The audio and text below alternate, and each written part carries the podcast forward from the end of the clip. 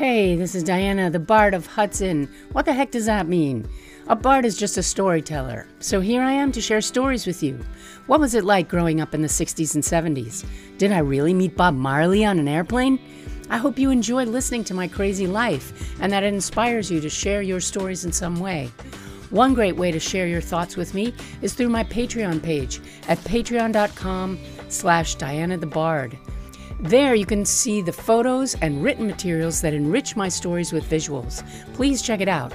And wherever you're listening, please rate and review and share the podcast. I'd love to hear what you think. At the end of the day, human connection is all we have. Enjoy.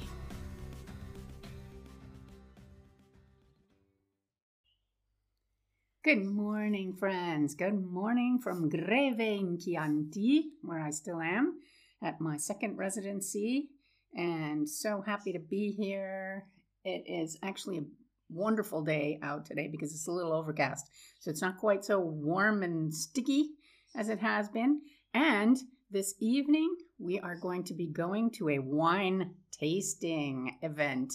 Oh, so exciting. We're going to go down to the town square in the piazza in the middle of town, and they're going to have all of these representatives from different vineyards that are all around here on the mountains that are going to be showing us their wine and letting us taste it. It's so exciting. I'm looking forward to that. And hopefully, only going to take small sips so I don't come stumbling home. But I also had a bit of a upsetting episode already this morning because every single day that I've been sitting here, I think I've mentioned that the bees come flying in from the fig tree outside and the open windows with no screens and they fly into the one window that does have a screen. And I've been saving them like five, six, ten bees a day and putting them back outside, trapping them under a cup and putting them back outside. And today I got into a car when I went to the post office with my friend Jodelle and I sat down and immediately got horrible shooting pain up my leg and got stung by a bee, by a wasp. And I was like, wow, of all the fucking ingratitude, you people. I was really, I felt betrayed and really angry, besides which it's burning and it's killing me. So hopefully I don't pass out in the middle of my episode. Not that you can come and save me. Anyway, oh well. So I'm going to continue and actually finish 2001. Woo, it was a long marathon. 2001 ended with a bang. Yes, that's a pun also, given my Match.com adventures, but I'll get to that in a moment. Everyone needed reminders of how our community was resilient and it would carry on, so a huge community wide holiday party was being planned by a few of the older generation residents, my mom's compatriots. They had been around longer than I had, and they remembered the joyous Christmas caroling parties that we had in Sneden's Landing once upon a time, and they were proposing to renew that tradition in a way. When I was a kid growing up in Sneden's, I lived down the block from an enormous mansion that overlooked the river from the cliffs above. I think I talked about this family at one point. But Palisades is so named for the Palisades Cliffs, a dramatic outcropping of rock along the western shore of the Hudson River that stretches from the George Washington Bridge to the border of New York State, right at our little town of Palisades, where it kind of dips down for a while. Hence the name Sneden's Landing because it was here at this inlet that the ferry could actually come ashore. The cliffs then rise up again further down the river at Hook Mountain in Nyack. In any case, there are a few majestic homes that take advantage of the best sites in Sneden's for the views, and this house was a jewel among them. The owners were also gems, generous and friendly members of the community. And when I was young, they also had young kids. Therefore, they felt that they were perfectly poised to open their hearts and homes to the entire community once a year and celebrate with us all together. This glorious event usually took place about a week before Christmas, and it was warmly anticipated by one and all since everyone knew that everyone was invited. There was no guest list, just an open invitation to come and enjoy hot buttered rum or warm cider for the kids and free flowing goodies of all sorts. Naturally, we all brought cookies and holiday favorites of our own, so the tables were always overflowing, and everyone left that party well satisfied with good cheer of all sorts. In stark contrast, there is another yearly party that is held in another of the grandest homes in Sneden's, but the anticipation of it is much more anxious. It is more of a posh affair, no children allowed, so for many years I only heard about it. When I was a proper adult, I was finally put on the guest list. Along with the no children rule, there are other exclusions which sometimes are applied suddenly and with no explanation. Many a resident has been cut from the list one year, only to be reinstated years later after a period of attrition for some unknown crime. One friend I know had the gall to bring her quietly sleeping newborn one year, and she was cut from the list forever. There are also boundary lines of acceptable geographical areas, addresses that qualify one for an invitation, and those that don't.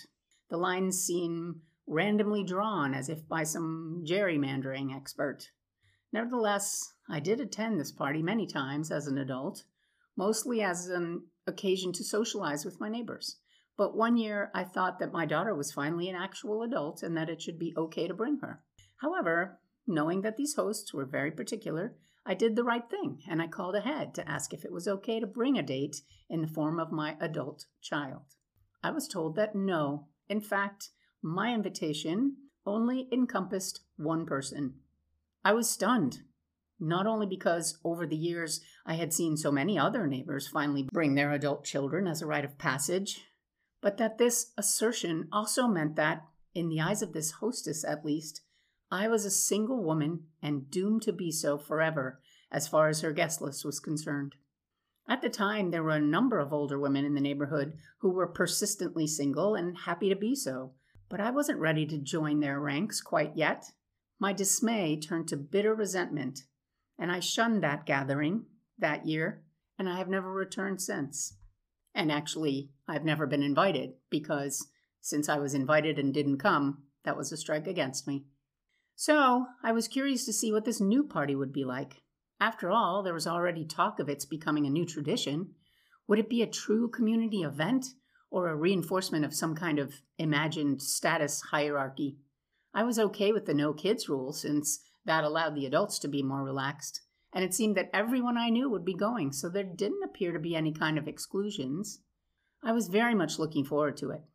On the night in question, Dave took the kids, and I realized that this was a very nice, valuable perk of joint custody.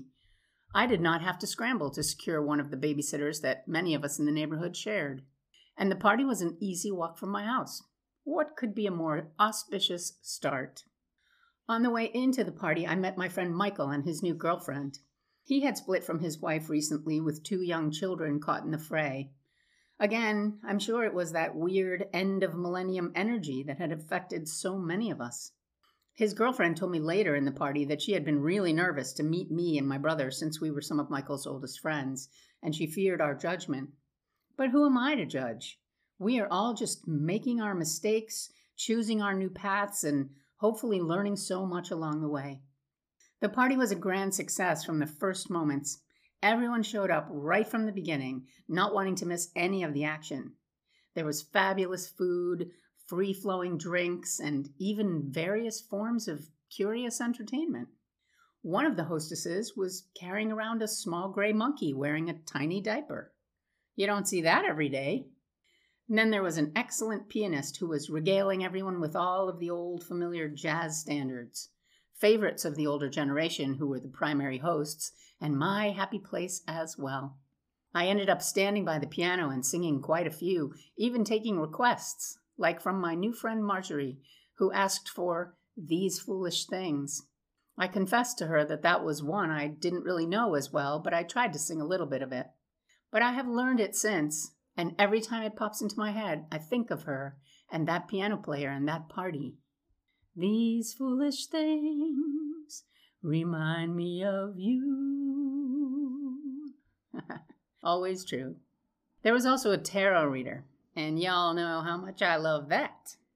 He was doing very quick readings for as many people as he could manage, and I ducked in there somewhere in my reading, he seemed to be getting the vibes off of others in the room who were passing me by as connected to me. He would like glance up and like the, that person is in your reading somehow. It was funny. I remember him at one point talking about men who would come into my life who were going to be trouble. But he looked up quickly when my friend Jim walked by and randomly said, No, not him. He's a true friend. And I had to look around and see who he was talking about. So interesting, as he was a new parent in the children's Shakespeare community and had already proved to be quite an asset. Then, as the evening wore on, it got a little rowdy in different places. A fight broke out over the food table when a jilted wife came in to uh, accost her husband and she ended up throwing the spiral cut ham right in his face, the entire thing, launching it at him over the table. It was quite traumatic. At the end of the evening, I ended up going home with a man that my hostess had introduced me to. I think maybe he was the only single man in the entire room, perhaps, besides all of those men that were married who still flirt anyway. But he was nice enough, and I was like, yeah, sure, why not? Let's give it a try. We had flirted, we walked back to my house together, and we spent a lovely couple of hours in the bed. And then he went home. And I don't think I've ever seen, I don't know, I'm not even going to say I don't think. I have never seen him again. So that kind of thing happened to me a couple of times in this whole period of my life. But we have to try people on, right? even for friendships, we have to try them on, give them a try, and say yes to some of the occasions that will let us meet those new people. That's where I was at that period.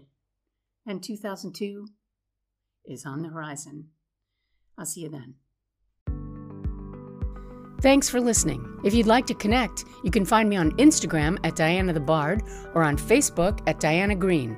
And check out my Patreon page at patreon.com slash Diana the Bard for photos and other fun additions. And if you're enjoying the podcast, please subscribe, share, rate, and review wherever you're listening. It makes a world of difference and helps others to find the show. I'd really appreciate it. Thanks so much. Bye.